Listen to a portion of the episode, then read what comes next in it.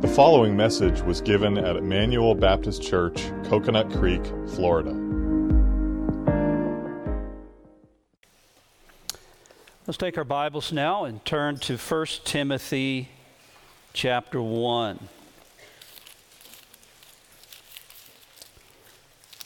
We want to look at the first chapter one more time, God willing.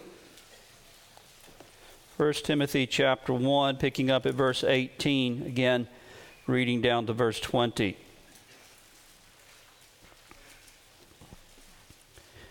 This charge I commit to you, son Timothy, according to the prophecies previously made concerning you, that by them you may wage the good warfare, having faith and a good conscience, which some, having rejected, concerning the faith have suffered shipwreck, of whom are Hymenaeus and Alexander, whom I delivered to Satan, that they may learn not to blaspheme.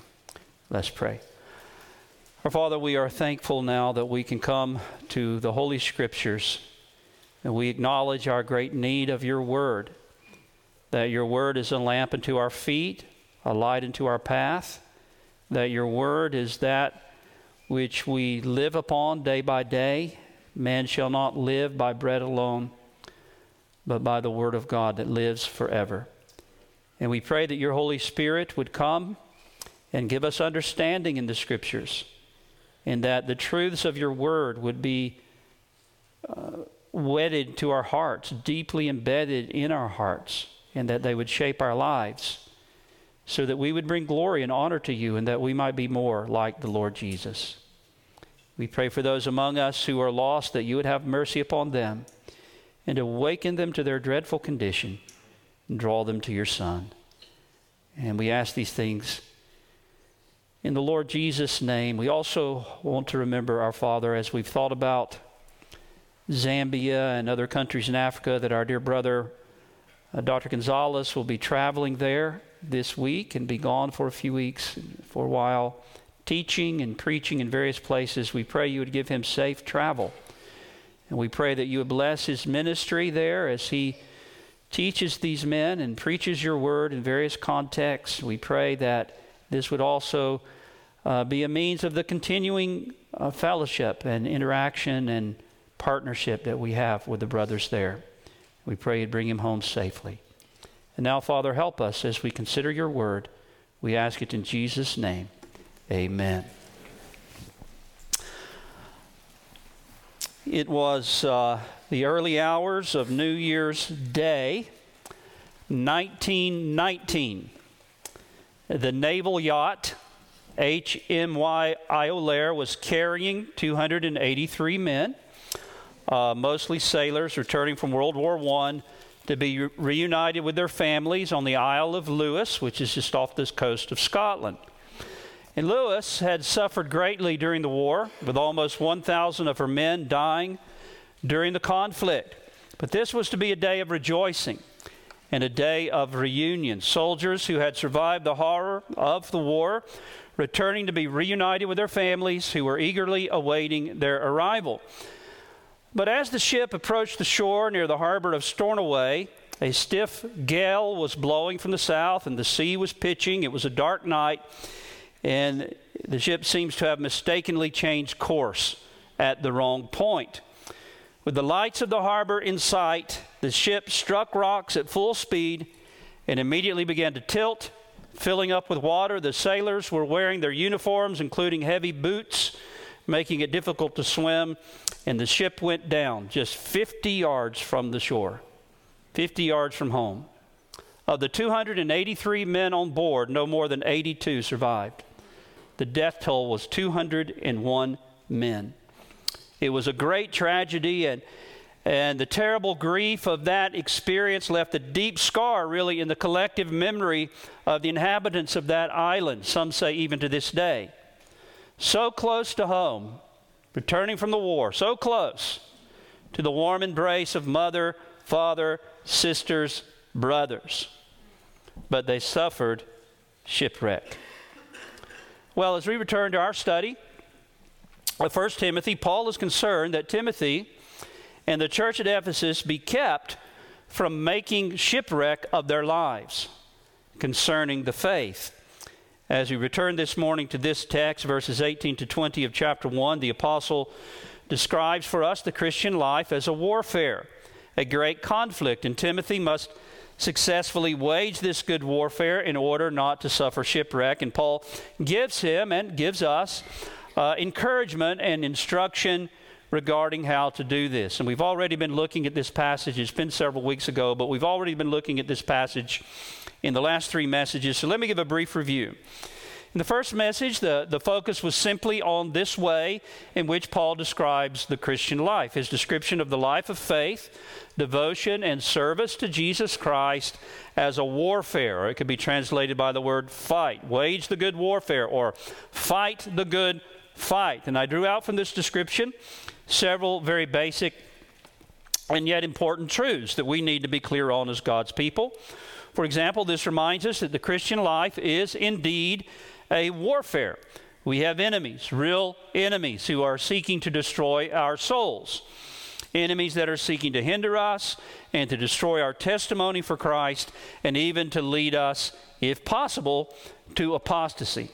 And we saw that these enemies include Satan and his demonic hosts, the allurements and temptations, and also the hostility of an evil world. And there is also the presence of indwelling sin in our own hearts. And we saw that not only is the Christian life a warfare, it's a warfare that you and I have to wage. Wage the good warfare, he says to Timothy. Yes, we wage this warfare depending upon God, upon the promised help of the Holy Spirit who has been given to us in union with Christ, but still it is a warfare that we must wage. We're not to be passive in this. We must actively, earnestly, and sometimes painfully engage in this conflict, or we will be defeated. But then the Apostle Paul gives Timothy encouragement to motivate him in this warfare. And what does Paul underscore to help Timothy to fight this good fight well? Well, the first thing, Paul says in effect, Timothy, you must remember that it's your solemn duty to wage this good warfare. It's a charge, it's a commission that has been entrusted to you for which you are accountable to God and to the church.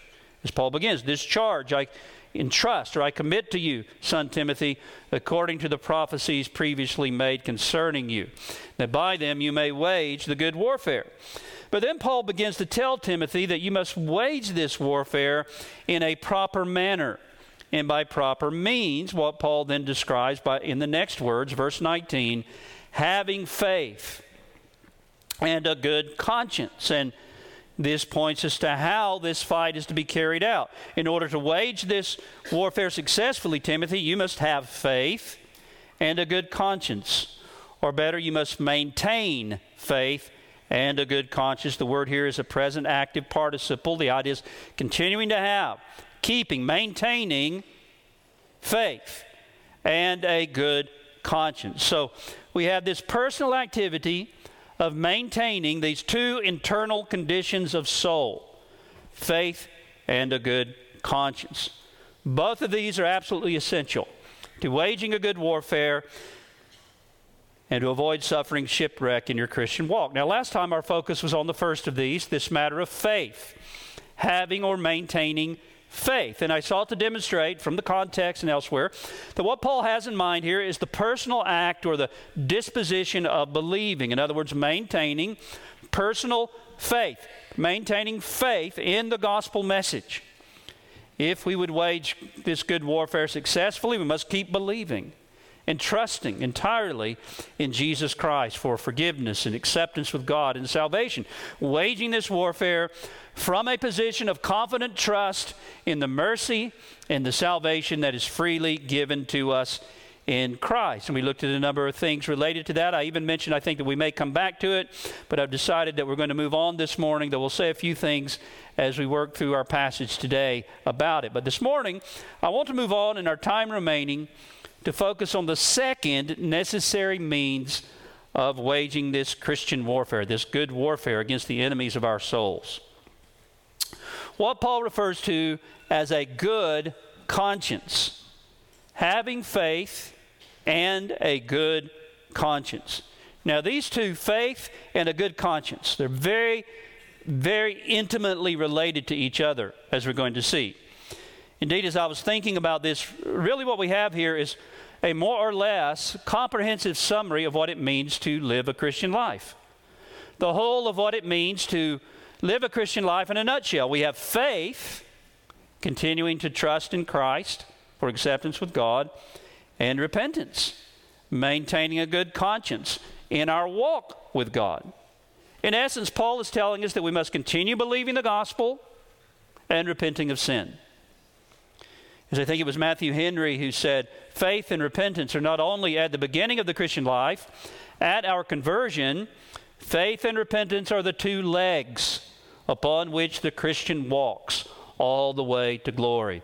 Maintaining faith and a good conscience. Well, as we begin to focus now on this matter of having a good conscience, let's consider first of all, what does it mean to have a good conscience? What does it mean? And this is very important. It's something Paul makes reference to often. In fact, he refers to the importance of having a healthy conscience three other times in the pastoral epistles alone. Up in verse five, we've already seen this in verse five of this same chapter. He tells Timothy that the purpose of the instruction is love from a pure heart, a good conscience, and a sincere faith. Later in chapter three, verse nine, he says that deacons must hold the mystery of the faith with a pure conscience. In Second Timothy one three, speaking of his own ministry, Paul says, I thank God whom I serve with a pure conscience. And in many other places, the New Testament speaks of the importance and the value of a good conscience. Paul in Acts twenty-three one, as he stood before the Sanhedrin, he could look them straight in the eye and say, men and brethren, I have lived before God in all good conscience. And then standing before the Roman governor Felix, he could declare in Acts twenty-four sixteen, I myself always strive to have a conscience without offense toward God and men. In Second Corinthians one two, he writes, for our boasting is this, the testimony of our conscience, that we conducted ourselves in the world in simplicity and godly sincerity. The author of Hebrews writes in Hebrews thirteen eighteen, pray for us, for we are confident that we have a good conscience, in all things desiring to live honorably. The Apostle Peter exhorts Christians in First Peter three fifteen to sixteen, to be ready to give a defense to everyone who asks you a reason for the hope that is in you, with meekness and fear, having a good conscience, that when they defame you as evildoers, those who revile your good conduct in Christ may be ashamed. And here in our text, Paul is underscoring that maintaining a good conscience is vitally important when it comes to waging a good warfare. So, what does it mean to have a good conscience? Now, perhaps before answering that question, we should be clear on what is meant by the conscience. Now, sometimes there can be confusion about this.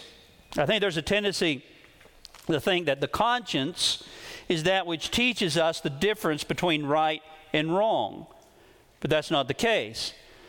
God's Word and God's law teaches us the difference between right and wrong. But the conscience is that faculty of soul that, based on our understanding of right and wrong, either condemns us for having done wrong or commends us for having done right. And this tells us that, first of all, a good conscience is a well-informed conscience, a well-informed conscience. And some seem to think that their conscience is the final authority, so that if they feel that something is right, it must be right. They're governed by their feelings, like the common saying, if it feels good, do it. And this is what some people mean when they speak of following your conscience. But no, conscience is not given to us to be the final and authoritative arbiter of what is right and wrong. Now, before the fall, before sin entered into and defiled the human heart, the conscience could be fully trusted as an accurate judge. And even after the fall, there still remains in men, even in the worst of men, in some measure, this innate sense of right and wrong by which their consciences convict them or commend them, as Paul tells us in Romans chapter two, though that sense is often blurred and even at times perverted, and so perverted that they call evil good and good evil. However, ultimately, it's not the conscience that determines right from wrong. God's Word tells us what is right and what is wrong. Also, it's not human opinions. It's not man-made rules and regulations. It's not the expectations that other people have of us that determine right and wrong. Again, it is God's Word that determines what is right and what is wrong. Therefore, a good conscience, among other things, is a conscience that is well informed by the Scriptures. It's a conscience that convicts you when you do what God's Word says is sin, and it commends you when you do what God's Word says is right and good. Therefore, if I would have a good conscience, if I would have a good conscience, if I would cultivate an increasingly healthy conscience, I need to be a student of Scripture. I need to know God's law. I need to know what God requires, right? I need to know God's Word. I need to sit under the regular ministry of the Word and seek to know what God requires and what God forbids. A healthy conscience is a well-informed conscience. Secondly, a good conscience is not necessarily the same as a quiet conscience. So what do I mean? Well, a quiet conscience, a conscience that never troubles you at all, is not always a good thing. It can be a bad thing. There are many in the world who go on in their sinful ways with very little trouble of conscience. They have a false peace. But we must remember that there is a difference between a good conscience and what the Bible refers to as a seared conscience. Over in First Timothy four two, Paul speaks of those who have their own conscience seared with a hot iron. And notice the picture Paul draws here. He draws the picture of something that is so burnt, some part of your body that has been so scorched that it doesn't feel anything anymore. Think, think about when you take a sip of coffee, and the coffee is like McDonald's coffee, for example, and the coffee is way too hot. You know why they do that? Because the coffee's so bad, they don't want you to realize how bad it is. But anyway, you, you take a sip of coffee, and the coffee is way too hot, and your tongue is seared for a while after that, so you can't taste the French fries or the cheeseburger, right? Well, the Scripture speaks of people having a seared conscience. Their conscience is quiet. It's at peace, yes, but it's quiet because they have no feeling, no sense of guilt when they sin, no remorse. They are morally and spiritually asleep. Everything's okay. Uh, they're asleep in a false peace. But a seared conscience is not the same thing as a good conscience. A person with a good conscience has been awakened to the evil of sin and of their own sinfulness. They have a conscience that is sensitive to sin. They have a quiet conscience, yes, but more than that, it is a, a quieted conscience.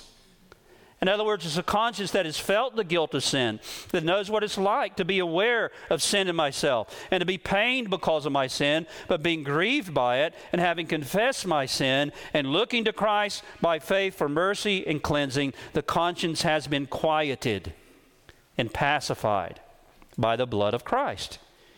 It not only has peace, a good conscience knows peace after trouble. But let me cut to the chase. To have a good conscience doesn't mean you are sinless. It doesn't mean that you are not painfully aware of remaining sin in your life and indwelling sin in your heart, or that there's no longer any conflict with sin. No, but to have a good conscience means that you're not clinging to some darling sin that you're unwilling to repent of, that there is no controversy with God. But you're seeking to walk in the light. As the light of God's truth shines in your life, you seek to walk in that light, confessing and repenting of sin as you're made aware of it, and seeking to walk with integrity before God. Or let me put it this way. To maintain a good conscience means that we must keep short sin accounts with God and with man. Thinking first with reference to God. It is always to be our sincere purpose and endeavor as Christians to never sin at all, but we do sin, and when we do sin, you must never leave sin lying on your conscience. You must judge it before God and confess it, and your conscience freshly washed by renewed faith in the cleansing blood of Christ. Unconfessed sin, left lying on your conscience, sin that is clinged to and cherished, gives opportunity to the devil. We're told in Ephesians four, let not the sun go down on your wrath, nor give place to the devil. And the implication of that is, is that when sin is left undealt with, we give place to the devil. We give up ground. We give him room. We give him opportunity to do us greater damage. Our enemy is an encroaching enemy. He looks for the opportunity to get a foothold within our souls from which he can launch his attack with greater force and subtlety. Therefore, if the line of defense is broken, we must be quick to repair the breach. One of Satan's primary objectives is to make a breach in our communion with our Father. He wants to separate us from the enjoyment of unfettered communion with Christ and with God by the awareness of sin upon our consciences. And if a breach is made and we fail to quickly repair that breach, the devil gains a foothold. So we must keep short sin accounts. Whenever you're aware of committing sin, you run to Christ. You look to Christ in repentance, confessing your sin. And then you must know and believe on the testimony of God's word that the blood of Christ has cleansed you from all iniquity. You see, this is where maintaining faith and a good conscience are intimately connected. Maintaining a good conscience is not just feeling bad when I've sinned. And it's, it's not just confessing my sin that results in a good conscience. You know, Martin Luther, he used to drive his confessor crazy confessing sin. He tried to think of every possible sin he could think of to confess, but he still didn't have a good conscience. And there, I remember before I was converted, when God began to deal with me and awaken me, and I, I wanted to have a good conscience, I started writing down all my sins. And that wasn't a bad thing to do, but I write down every sin I could think of over my whole life, and I was confessing them and confessing them, and I still didn't get any peace from that. Why is that? Because I wasn't believing the gospel. So it's not just confessing sin. You can turn confession of sin into another work that you do to try to commend yourself to God. No. It's confessing it with faith in the gospel and in God's promise of forgiveness because of Christ. As John writes in First John two one, if any man sins, we have an advocate with the Father, Jesus Christ the righteous, and he himself is the propitiation, the wrath-appeasing sacrifice for our sins. First John one nine, if we confess our sins, he is faithful and just to forgive us our sins and to cleanse us from all unrighteousness. And I must believe that. First John one seven, if we walk in the light, the blood of Christ cleanses us from all iniquity. But someone says, is it not true that if we're Christians, our sins are already forgiven? We've been justified once and for all by faith in Jesus Christ. As Paul says in Romans five one, having been, past, justified by faith, we have peace with God. And, and that means that from the moment we first believe in Christ, God accounts us as righteous. We're justified. He forgives all our sins, past, present, and future. Well, that's true, my friend. That's wonderfully, gloriously ter- true in terms of our legal standing and the legal Uh, condemnation of our sins. We are freed forever from hell and wrath and reconciled to God from the moment we are first converted. But that doesn't mean that our sins as Christians are not still sins. Now, the context of those sins is different now. We're no longer under the covenant of works. Now we're in the covenant of grace, right? We belong to Christ. Before we were in the courtroom, as it were, condemned to hell by the law. Our relationship to God was like that of a condemned criminal before the judge. But now we're in the living room context, you see. God is our Father.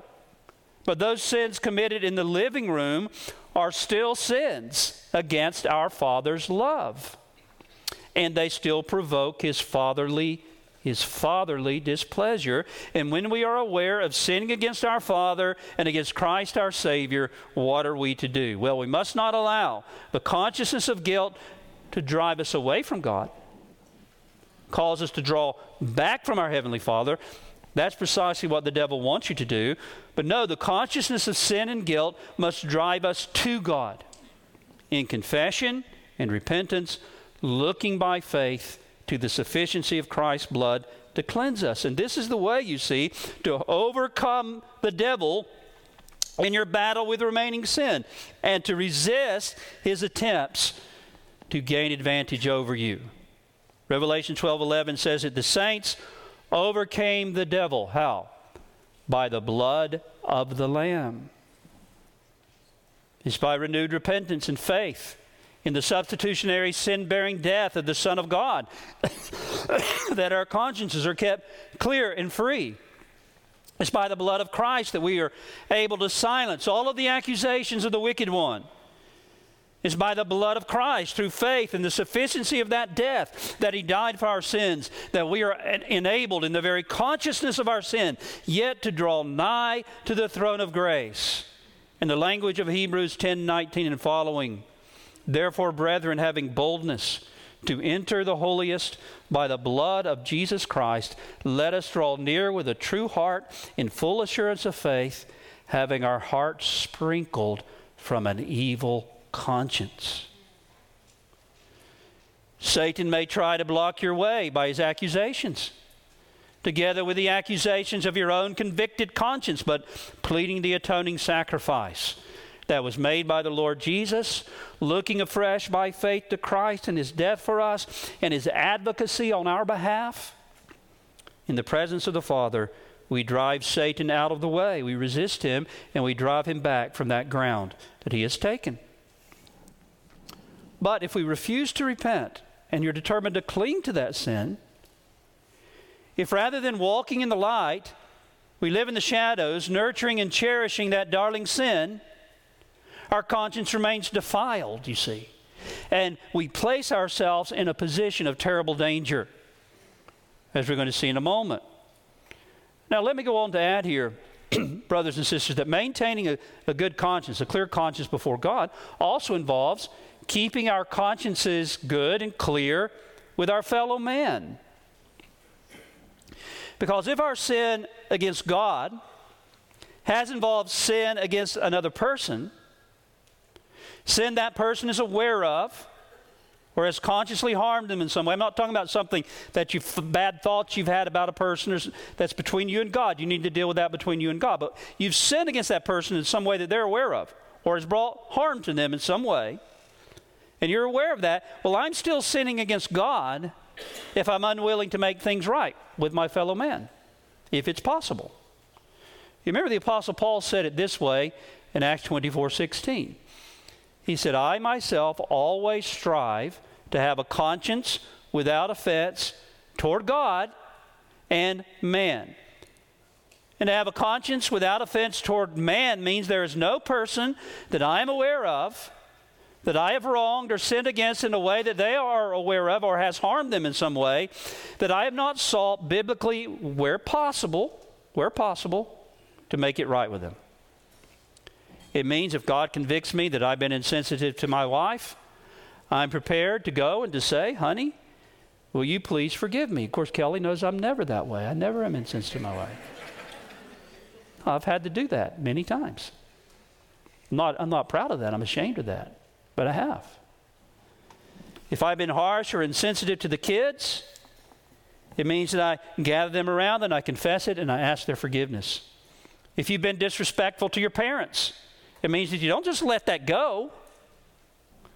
No, you go to them and you ask their forgiveness. If there's a breach in your relationship with one of your brothers or sisters here in the church, you sinned against them in some way that they are aware of, has harmed them in some way, you go to them and you humble yourself and you ask their forgiveness. And sometimes there can be differences of opinion as to whether I sinned against you or you sinned against me. Well, you come together and you try to reconcile and you try to work it out, right? And we're, and you, you extend forgiveness to one another and you ask forgiveness from one another to walk with a good conscience before man. So this is what it means to maintain a good conscience. A good conscience toward God and also toward man. This is what we must do. This is the way we must live as God's people. And my dear brother or sister, have you given place to the devil by playing games with your conscience? Well, I want to warn you again that having gained that advantage, the devil will press it and he will not be satisfied. He'll keep pressing it until he's destroyed your soul, the souls of others. So I plead with you, repair the breach. A defiled conscience, if allowed to continue, will eventually become a, a dulled conscience. Begins to lose its sensitivity. An dulled conscience, if continued, will eventually become a seared conscience. And a seared conscience will eventually become an evil conscience. In the end will be disaster, or what Paul describes here in our text as suffering shipwreck concerning the faith. So having answered the question, what does it mean to have a good conscience? Let's consider now, secondly, what Paul tells us concerning the dangerous consequence of rejecting a good conscience. Verse nineteen, Paul says, having faith and a good conscience, which, now the pronoun translated which in the Greek text is in the singular, probably referring back. This tells us it refers back to a good conscience, not to faith. So what he's saying is, having faith and a good conscience, which thing, specifically a good conscience, some having rejected concerning the faith have suffered shipwreck. Concerning the faith refers to that which is to be believed. Now, to be fair, sometimes the article can be used like a pronoun, and you could possibly translate it their faith, but uh, normally when you have the article, it's, it's speaking about what is to be believed, the Christian faith, sound gospel doctrine. But really, if you translate it either way, it's still saying the same thing, because having rejected a good conscience, what's happened to them? Well, they no longer believe. They no longer believe it. They no longer believe the faith. They've swerved in some way from it. They've taken a wrong turn. They've gone off course. They've crashed against the rocks, like that ship off the Isle of Lewis that was mentioned in the introduction. And they've made shipwreck of their lives. And then he mentions, for example, in verse twenty, two men, and referring back to some of the introductory stuff when we were beginning this epistle, these men were probably former elders in the church there, Hymenaeus and Alexander. He refers to these two men. And when did these men suffer shipwreck concerning the faith? Well, it all started when they rejected, when they thrust aside a good conscience. Now, this word translated rejected, it's a strong word. It means to push something away from oneself, to push aside. It, it speaks of a deliberate repudiation or rejection of something. So this is, the issue here is not a temporary lapse. It speaks of a, a deliberate, conscious, determined choice. There was something they wanted, some sinful lust or sinful relationship or practice that they kept clinging to, some something they refused to let go of, and they kept suppressing the voice of conscience, stifling its admonitions. And the result was that their views of divine truth began to become dim and wavering, and they started compromising and accommodating the truth to their lusts until, as someone has put it, like an anchorless vessel, they drifted off into serious error and made shipwreck concerning the faith. Sadly, it happens all the time. I've been a pastor for, I don't know, thirty-three, thirty-four years. Seen it happen. Happens all the time. As Calvin wrote, a bad conscience is the mother of all heresies. Now, that's a pretty strong statement, isn't it? And, and that may not always be the case, but it often is. I, I've mentioned this before. You'll remember me mentioning this before, but when a young man or a young woman says to me, Pastor, I, I, I don't think I believe what the Bible says about such and such anymore. I know what the Bible says and the church teaches and what I've been taught for many years, but I just don't agree with that anymore. I've come up with a, a different interpretation or understanding. You know what I'm tempted to say to that single young person? I'm tempted to say, is that right? Well, tell me, who is she? Or who is he? Or where's the point, my friend, where you've decided to cast off a good conscience in order to get something that you want? Pastor, I don't believe anymore that the fourth commandment applies to Christians. I've changed my mind on that. I don't believe the Lord's Day is the new covenant day of worship and rest from our ordinary duties and activities. And you hope, well, is this a real studied position that you've come to? You've really carefully considered the Scriptures? Is, so is, is this really so? And then you find out that one of their kids has been doing exceptionally well in gymnastics class or on the ball team, and now this wonderful opportunity has come for them to move up in the sport and to advance to higher levels. But to take advantage of that opportunity, many of the tournaments or games are held on Sunday, so suddenly they don't believe in the Lord's Day Sabbath anymore. And what happens? They begin to miss church services. They begin to drift away from the church and from the Lord. This is what so often happens. When some sin or lust or worldly desire or idol has control of your heart, there's this pressure to find some way to justify your sin. And in the process of trying to accommodate the Bible to your sinful desires or to that darling idol that you cherish, you end up embracing false teaching, making shipwreck concerning the faith. And I find it interesting when I read or read about many of the leading modern thinkers of our day, or the, the generation before us that have produced a lot of the ways of thinking today, the sources of so much of the wicked ideology that's permeated Western society. I find it interesting that the private lives of many of these thinkers were marked by gross immorality. For example, I think there can be little question that the philosophies of men like Karl Marx and Bertrand Russell and Jean-Paul Sartre and others like them were in part an attempt to justify their own sinful behaviors. And my dear friends, beware of this. It may be some secret, unmortified lust for money or desire for recognition in academic circles or the pursuit of some ambition. Or it may be some vile, immoral habit or secret practice, and God's truth is compromised or twisted. Why? Because it stands in the way of what you want. Having rejected a good conscience concerning the faith, they suffered shipwreck. But now this raises a question. We have reference to two men, Hymenaeus and Alexander. Here's the question. Were these two men ever truly Christians to begin with? Does this passage teach us that a true believer can make shipwreck of his life and become an apostate, a, a, someone who no longer is a believer, that a true believer can lose their salvation? Is that what this passage is telling us? No, but we need to remember this, that the doctrine of the perseverance of the saints has two sides to it. And this is this will help you to, to understand passages when you read them that sometimes seem to be contradictory, and they're not really contradictory.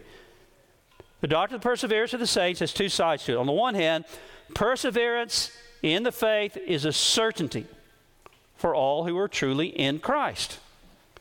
God has promised to preserve His people in the faith all the way to the end. And if we're in Christ, we can be assured of that. We can rejoice in that. But at the same time, perseverance in the faith is also a necessity. It's both a necessity, and for the true believer, it is a certainty. This will help you understand Pilgrim's Progress, by the way. What's it all about? What's it talking? What's it about? The believer must persevere to the end, all the way to the celestial city. And true believers ultimately will persevere. God has promised to complete that work He has begun in them until the day of Christ's coming, Philippians one six. So then, what are we to conclude when someone who once professed faith in Christ has turned away, has left the church or left the faith like Hymenaeus and Alexander? They've embraced heresy, or they've given themselves up to some kind of scandalous, sinful pattern of behavior. Are we to conclude that they were never a Christian to begin with? Well, often that may be the case. But ultimately, we don't know. Time will tell. As long as there is breath, there's still hope that they may repent. They may get back into the way of devotion to Christ, thus proving that they really are true believers. Indeed, this was Paul's posture toward Hymenaeus and Alexander. You'll notice Paul doesn't write them off completely. Not yet. But what does he do? Well, this leads us to the third and final consideration from our text.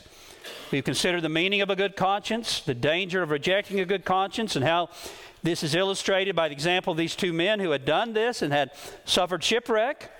And now notice thirdly, we have the corrective discipline Paul applied in the effort to rescue and recover these men.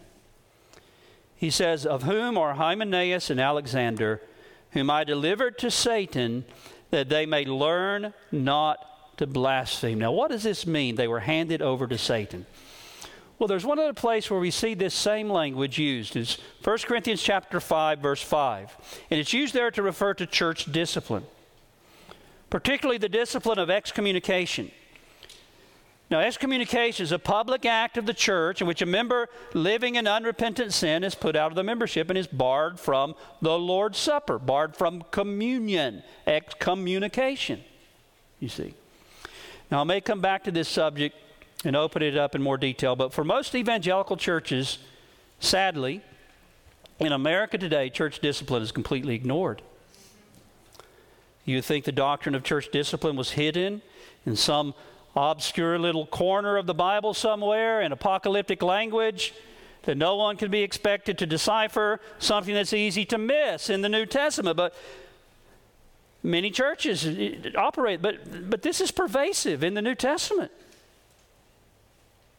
Sadly, many churches today operate as though Matthew eighteen, First Corinthians five, Romans sixteen, seventeen to eighteen, Second Thessalonians three, Titus three, ten to eleven are not in the Bible.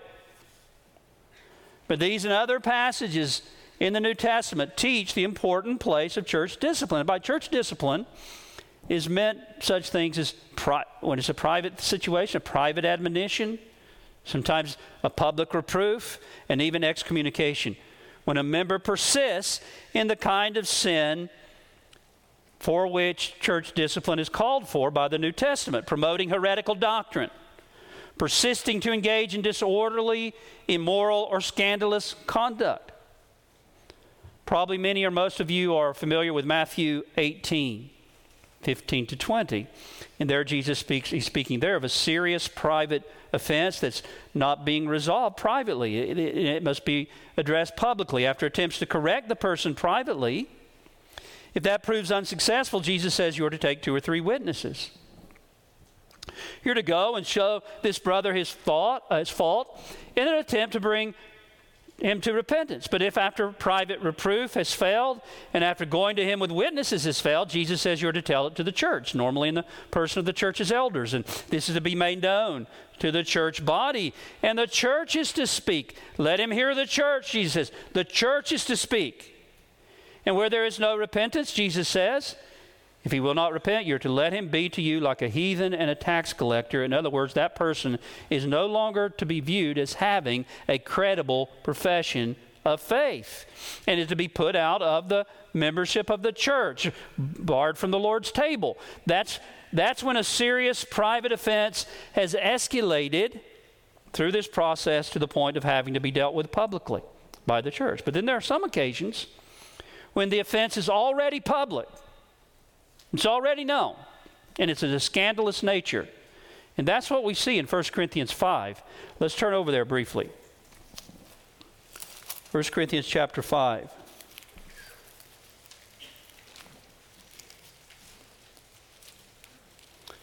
Paul says, it is actually reported, so this is known, this is reported among them, that there is sexual immorality among you.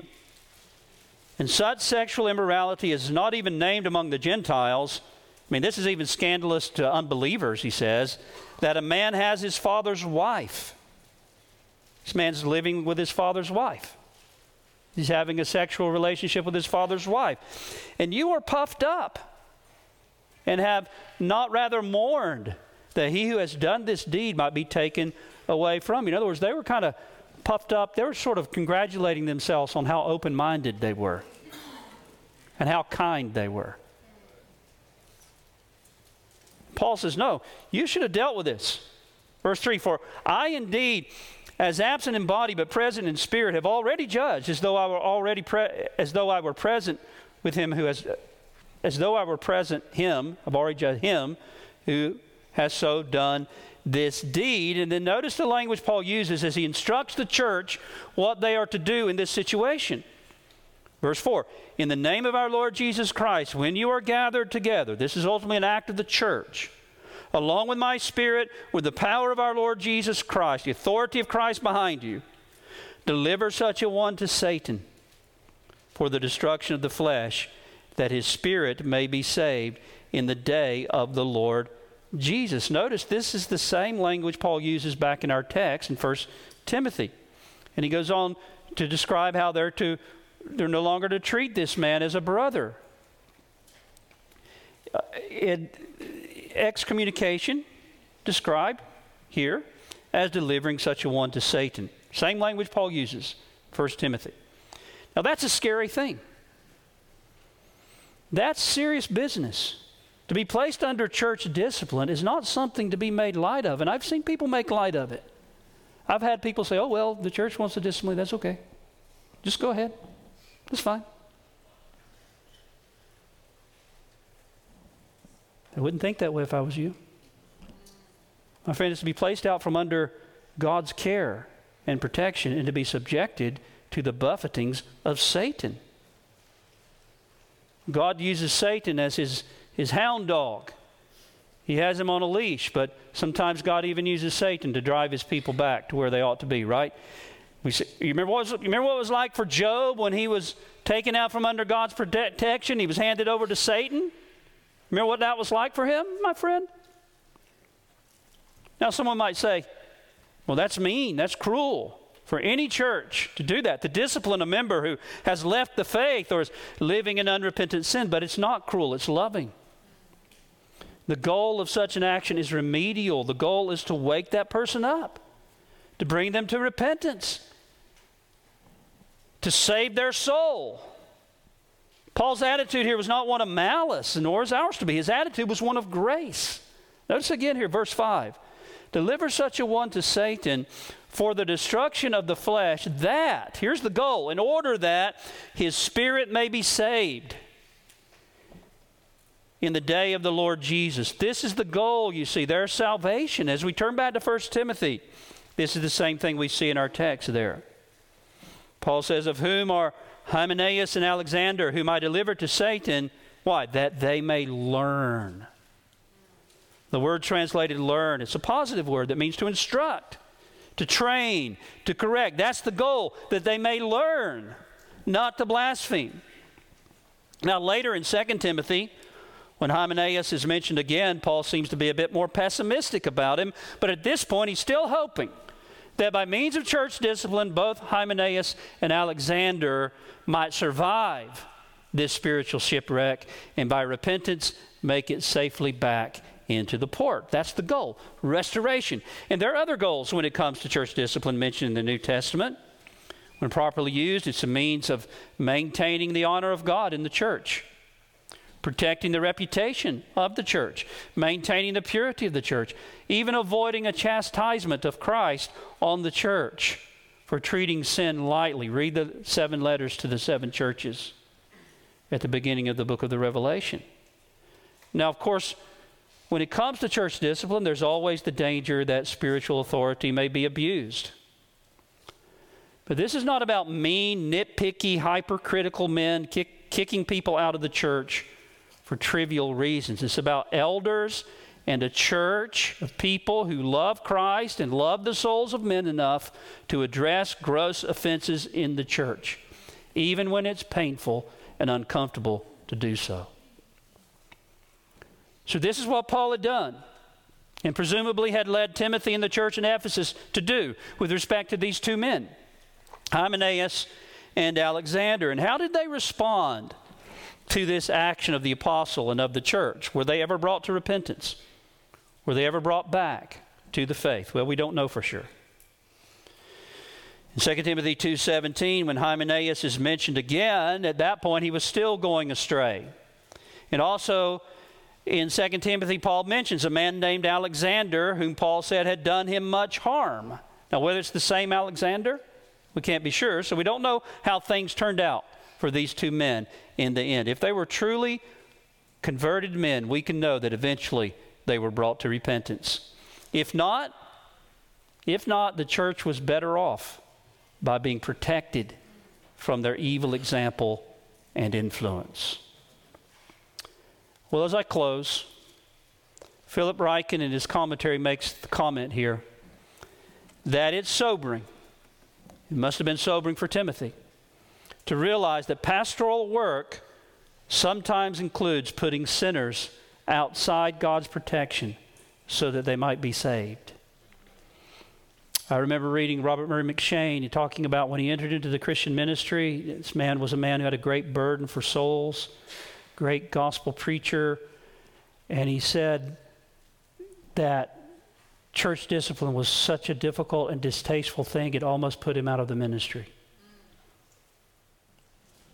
But he realized it's, it's necessary. It's a means that God uses to recover the soul who has strayed away. And as Ryken says, it's pastoral work, and this is good for all of you young men to know. Sometimes it involves some very difficult things. Ministry's not easy. Same thing for all of us in the church. But then warfare never is easy, right? And that's what Paul's talking about here. Waging the good warfare. And Christians must never forget that they are soldiers. Yes, my dear brothers and sisters, being faithful to Christ in this present world is not always easy. It's not a picnic. It's a battle. It's a conflict against the powers of darkness, against the alluring temptations of an evil world, and against the remainders of indwelling sin in our own hearts, and against the enemies of the church. And sometimes we find ourselves in difficult situations, and there's the need to do difficult and hard things. But we must always remember that the Lord is with us to help us and to sustain us in the conflict as we seek by His grace to be faithful to Him. And may God grant that every one of us at the end of our lives will be able to say what Paul could say at the end of his life. Second Timothy four, six to eight. The time of my departure is at hand. I have fought the good fight. I have kept the faith. Finally, there is laid up for me the crown of righteousness, which the Lord, the righteous judge, will give to me on that day, and not to me only, but also to all who love His appearing. Amen. Let's pray together. Our Father, we thank You today for Your word. Your word is truth. We thank You for the instruction that we receive from it. We pray You would help us to embrace it, to govern our lives, our church, by Your holy word. And Lord, please help us that we would not drift away from You. Lord, we are aware of the power of sin and its alluring nature and how easily we can be led astray. Help us, Lord, to maintain faith and a good conscience. We look to You for these things. We ask them in the name of our Lord and Savior, Jesus Christ. Amen.